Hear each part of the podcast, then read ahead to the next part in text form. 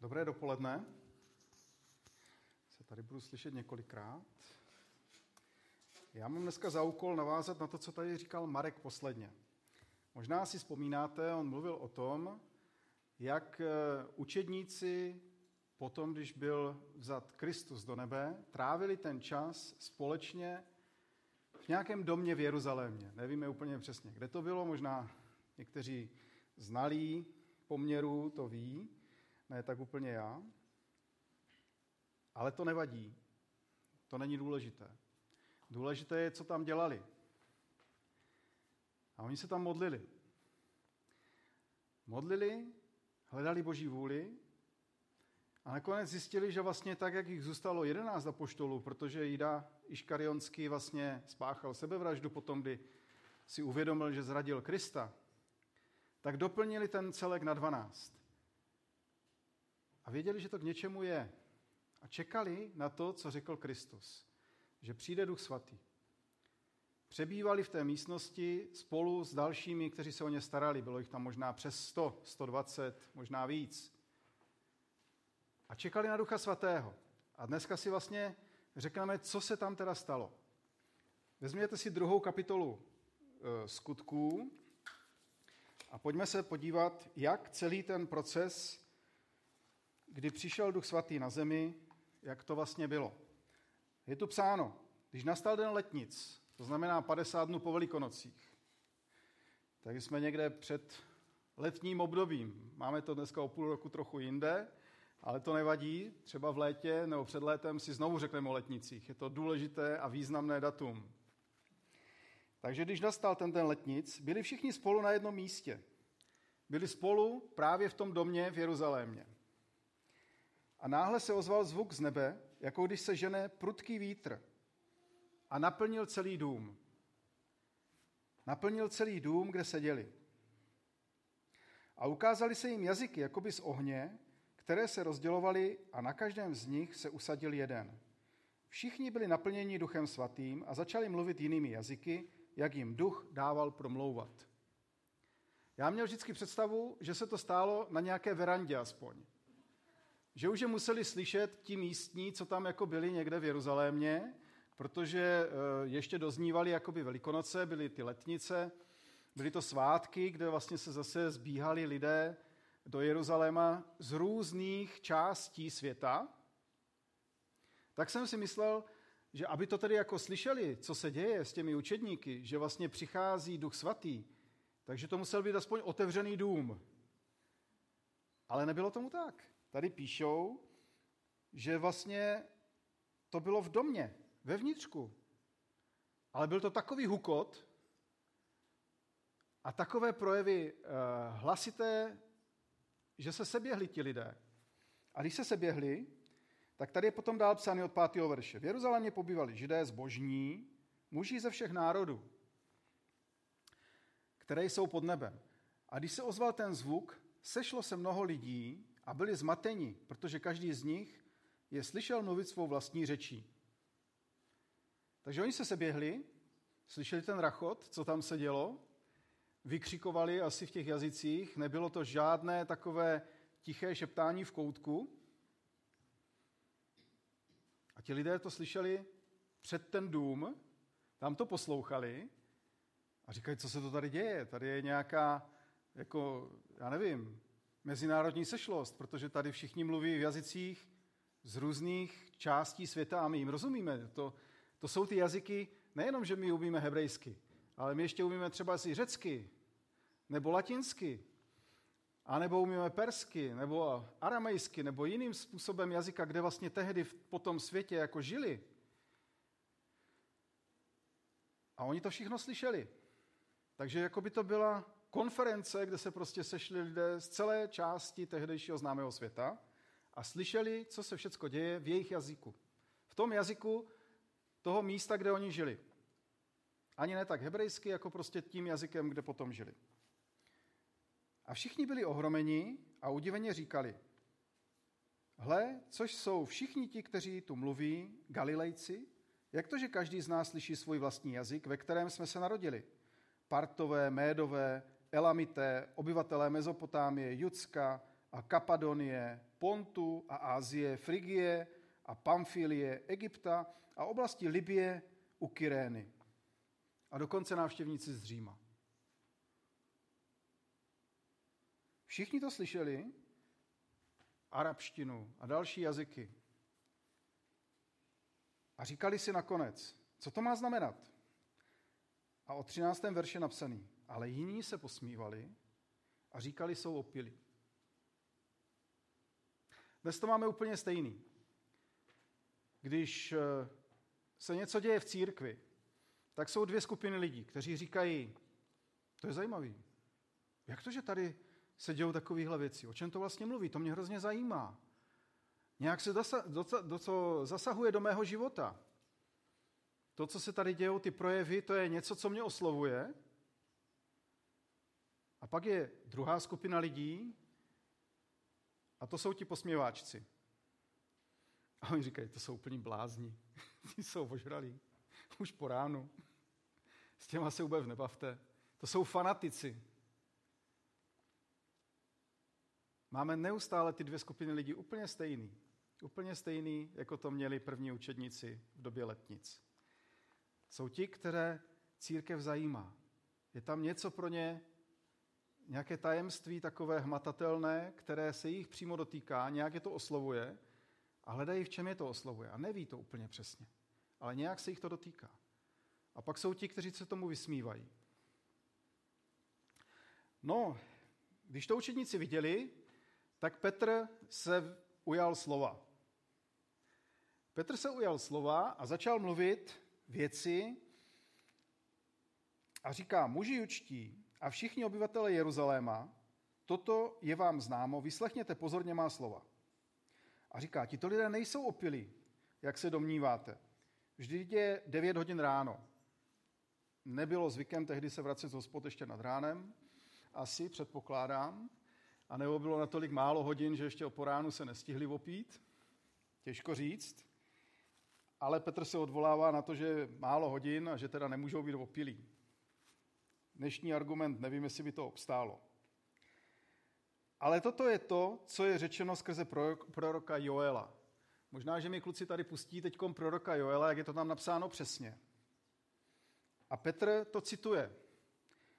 A říká, i stane se v posledních dnech, praví Bůh, že vylejí ze svého ducha na každé tělo. Vaši synové a vaše dcery budou prorokovat, vaše mladíci budou výdat vidění a vaši starci budou mývat sny. I na své otroky a na své otrokyně v oněch dnech vylejí ze svého ducha a budou prorokovat. A dám divy nahoře, na, na nebi, a znamení dole na zemi. Krev a oheň a sloupy dýmu. Slunce se obrátí v temnotu a měsíc v krev, než přijde pánův den. Veliký a skvělý. I stane se, že každý, kdo bude vzývat pánovo jméno, bude zachráněn. Takhle jim citoval proroka Joele. Vidíte, že ty slova jsou trošičku jinší. Myslím si, že to Petr říkal z paměti. Že to nečet. Ale natolik dobře znal Boží slovo, že se neodchýlil prakticky že to, co říkal, je opravdu napsáno v Joelovi.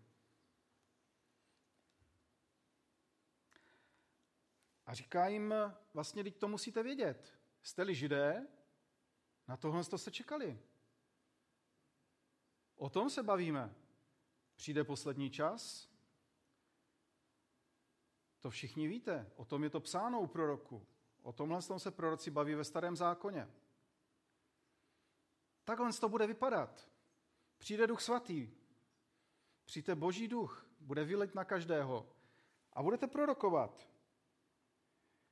Budete mít vidění. Budete mít sny.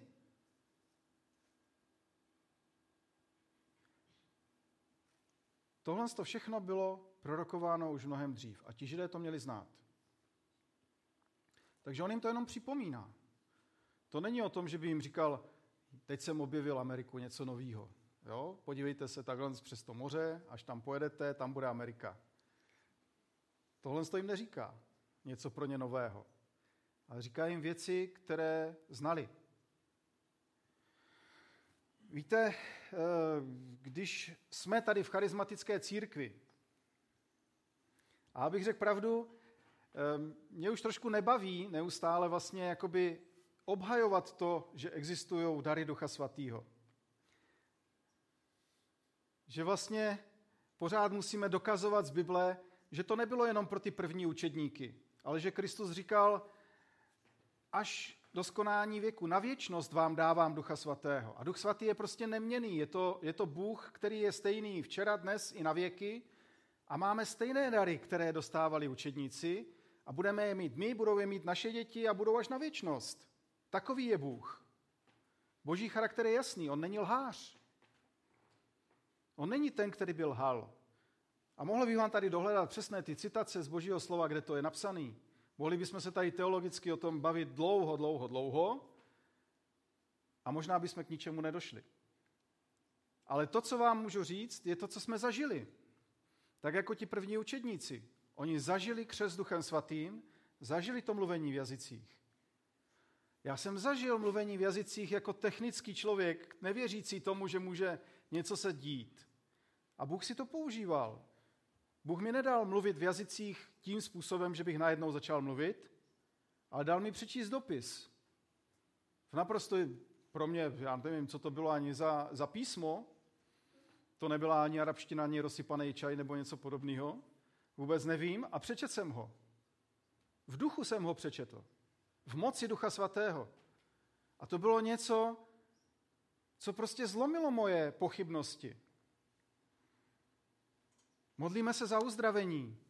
No ano, teď jsem to zažil sám na sobě. Kdo z vás to nezažil sám na sobě? Jsme církev, kde se modlíme za uzdravení. A když bych se zeptal, ať zvedne ruku ten, který byl uzdravený Duchem Svatým a pod mocí Ducha Svatého a Kristem a Pánem Bohem samotným, Kristovými ranami, ke které se odvoláváme, tak se vás zvedne tady houšť rukou. A jako bychom to pořád museli někomu dokazovat, že tyhle ty věci fungují. Když se zeptám, kdo má proroctví, kdo věděl něco, co nikdo nemohl vědět, měl prorokováno od Ducha Svatého, tak z nás tady najdu určitě desítky lidí, kteří tohle to zažívají. Zažil jsem změnu počasí na sobě, zastavení času, já nevím, co všechno. Prostě těch příběhů je spousta. A vím, že můžu dokládat, že Bůh je stejný i dnes. Nejenom tehdy, ale i dnes. Nepotřebuji to vykládat v Bibli, verši, nebudu se teologicky tady s někým dohadovat. Mně stačí to, co jsem sám prožil s Bohem. Vím, že Bůh je stejný i dnes. Jaký to mělo efekt pro ty lidi? Vrátím se zpátky kousek. Vrátíme se zpátky do té druhé kapitoly. A nebo ještě možná ne. Ještě řeknu jednu věc. A to já jsem dneska zahodil to, co jsem měl tu přípravu. Ale jednu věc z toho ještě vytáhnu. Dary Ducha Svatého jsou ke společnému užitku. A lépe řečeno, k užitku pro ty jiné. Ne pro nás samotné. Když chcete mít dary pro sebe, chcete jakoby vidět ty boží zázraky ve svém životě, tak je to špatně. Protože nejsou určeny jenom pro vás, ale jsou určeny právě pro ty lidi dál ven. Možná i v církvi, samozřejmě, proč ne? Ale pro ostatní lidi. To je to důležité. Když tedy někdo jde a chce být naplněn Duchem Svatým a říká, já to chci vidět, ty zázraky na vlastní oči, toužím potom, z celého srdce toužím potom, abych zažil to proroctví, že ke mně Bůh mluví a říká mi něco. Teď to přece musí být úžasné, ty nadpřirozené věci. Potom já toužím, abych měl ve svém životě ty nadpřirozené věci. Ale zapomene tam to jedno jediné, že to není pro něj, ale pro ty lidi okolo, tak nedostane nic. Věřím tomu, že nedostane nic. Víte, eh, dlouho jsem přemýšlel, měl jsem takový obraz ptáka ohniváka. To nevím, jak to teď bude Janka tam překládat. Pták ohnivák není pták Fénix, jo, mezi námi, pozor. Pták ohnivák je staroslovanská mytologie, kterou eh, Erbens dal do krásné pohádky a spojil tam několik těch mytologií v té pohádce o ptáku ohniváku. Ale je to dobrý obraz. Pták ohnivák byl totiž ten pták se zlatými pery, nebo zlatý pták, který když zpíval, tak král byl uzdraven.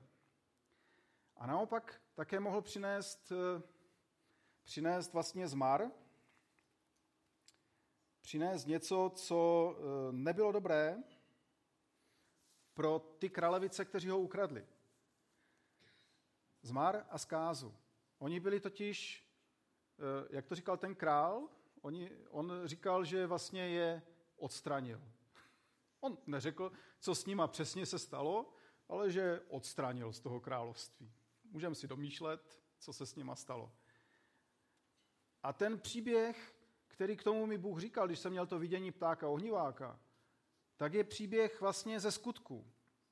A možná to znáte. Ze skutku 8. kapitoly, kde je napsaný, že ve městě byl nějaký Šimon, kouzelník. A teď já jsem si vždycky, když jsem četl ten příběh, jak jsem říkal, jo, jo, to je ten kouzelník, on tam dělal ty mocné divy, všichni za ním chodili. No jo, ale tam je ještě jedna věta mezi tím. A tam je napsaný, eh, když teda popsali, co to bylo, tak pa, pa, pa, pa, pa. Dokonce sám Šimon uvěřil, protože tam přišel Filip, diakon Filip. A ten Šimon uvěřil, byl pokřtěn a držel se Filipa. To znamená, že se z něho stal křesťan. A když viděl potom ta veliká znamení, teprve až potom, co byl křesťan, tak viděl dary Ducha Svatého, jak fungují. A přesně s tím podstojem svého srdce, že to chce zažívat ve svém životě, že to je něco úžasného tady tohle, tak chtěl mít dary Ducha Svatého, ale vyřešil to ještě hloupěji, než by se dalo čekat na první dobrou. A říká, uh, pa, pa, pa, pa, pa. Když Šimon viděl, že se v skládáním rukou apoštolu dává duch svatý, přinesl jim peníze a řekl, dejte i mně tuto pravomoc, aby každý, na koho vložím ruce, dostal ducha svatého. No, to je přece dobře, že jo? Když se modlíme za ostatní, aby měli ducha svatého, to je fajn. Průšvih je, že se vlastně e, myslel, že to jde zaplatit. Že si to může koupit, tenhle ten dar. Že dar se dá koupit. Když je něco darovaného, tak se to nedá koupit.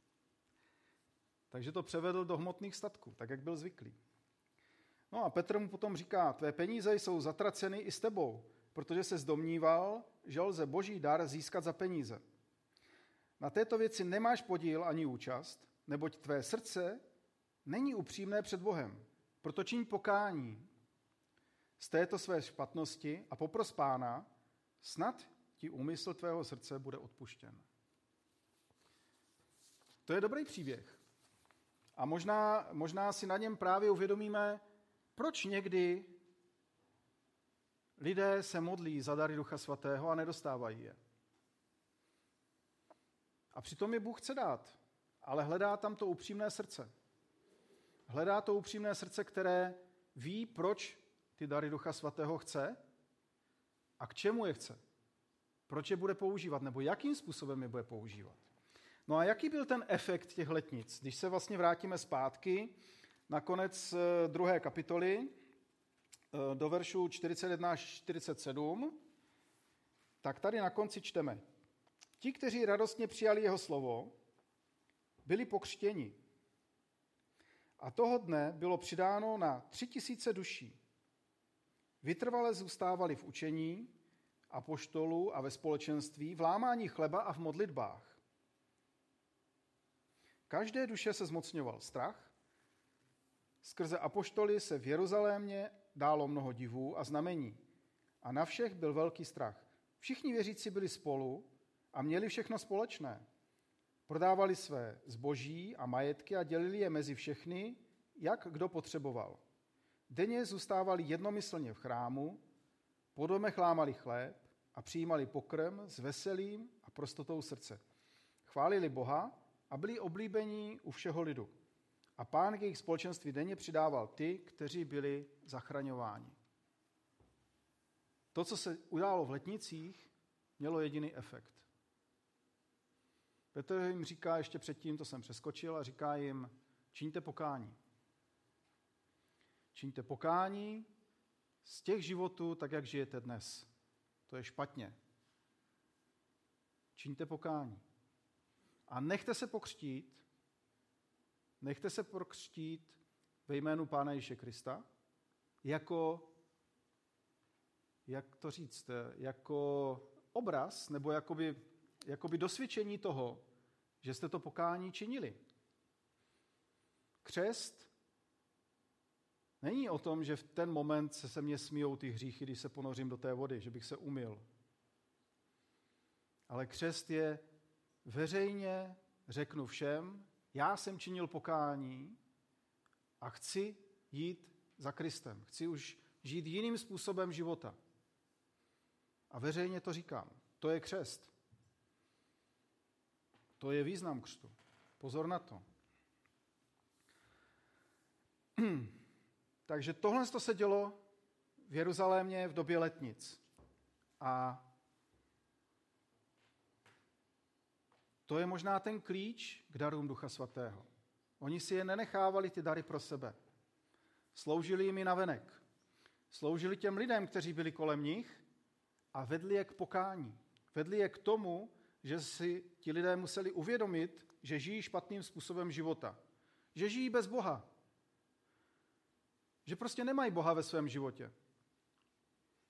Že možná o něm hodně ví, že třeba i četli písmo, ale nežijí tak. A tak z toho museli činit pokání. Mohli se rozhodnout, že tou cestou užít nechcou. A zvolili jinou cestu. Zvolili tu cestu, že chtějí žít s Bohem. Na základě toho se pokřtili a společně byli s učedníky. Bylo jich hrozně moc, bylo jich na tři tisíce za ten den, za jeden den. A co dělali? Společně se vlastně vyučovali, společně chválili Boha, společně jedli, společně dokonce i hospodařili. Takže bylo to něco, co vedlo ty lidi ke společnému nažívání. Církev je důležitá. Dneska máme ty hlasy, že nepotřebujeme církev, že si stačíme sami s Bohem. Ne, církev je důležitá, protože kde jinde můžete uplatnit dary Ducha Svatého, než pro ty lidi mimo sebe, a kde jinde můžete naopak čerpat povzbuzení a to společenství těch věřících, než v církvi. Společně sám ze sebou doma asi nebudu lámat chleba, sám sobě nebudu prostě e, hospodařit z majetky, když budu potřebovat, nemám komu říct, když jsem sám bez církve. Když je mi zle, nemám za kým zajít, když nemám církev. Můžete zase teologicky namítat, že prostě stačí jenom vztah s Bohem a, a církev není ta důležitá. No ale prakticky vidíme, že to tak všichni dělali, že měli církev. Že byla církev a církev jako důležitá součást jejich života. A že hlavně v té církvi všechno dělali společně. To je to důležité.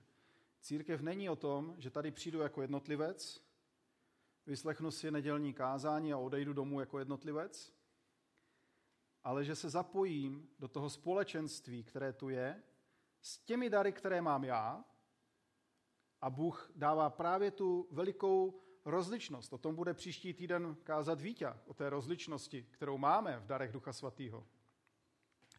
Každý máme jiný dar. Ale potřebujeme je tady v církvi dávat dohromady. Aby jsme jeden druhému mohli sloužit.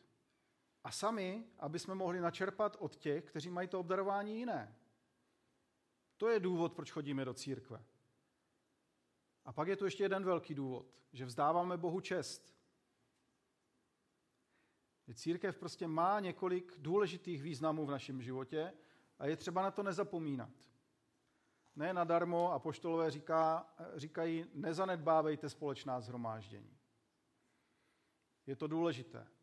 Je to důležité pro vás. Ne pro mě úplně. Když chodím do té církve, no tak ano, někteří nepřijdou.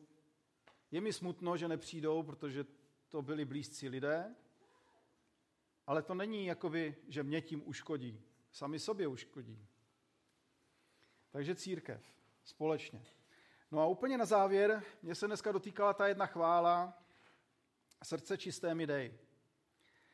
A myslím si, že to může být něco, když si připomeneme ta slova, která tam byly v té chvále, něco, co by nás mohlo inspirovat, jak se modlit.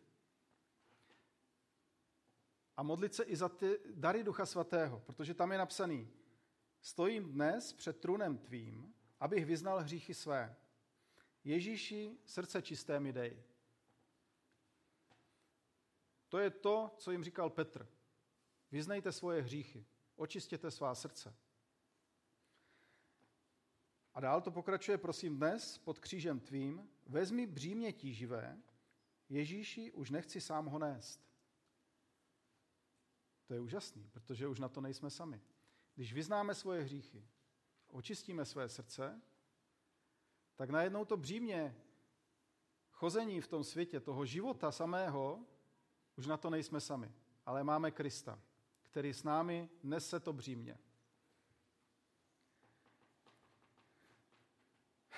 A pak je psáno, srdce čisté mi dej, očisti ústa má, naplň mě duchem svým, chvále své.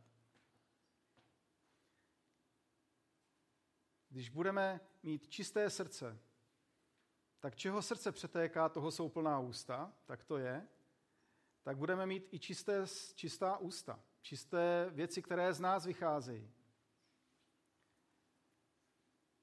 A Duch Svatý může přijít k nám. Dřív to nebude. Dřív to nebude.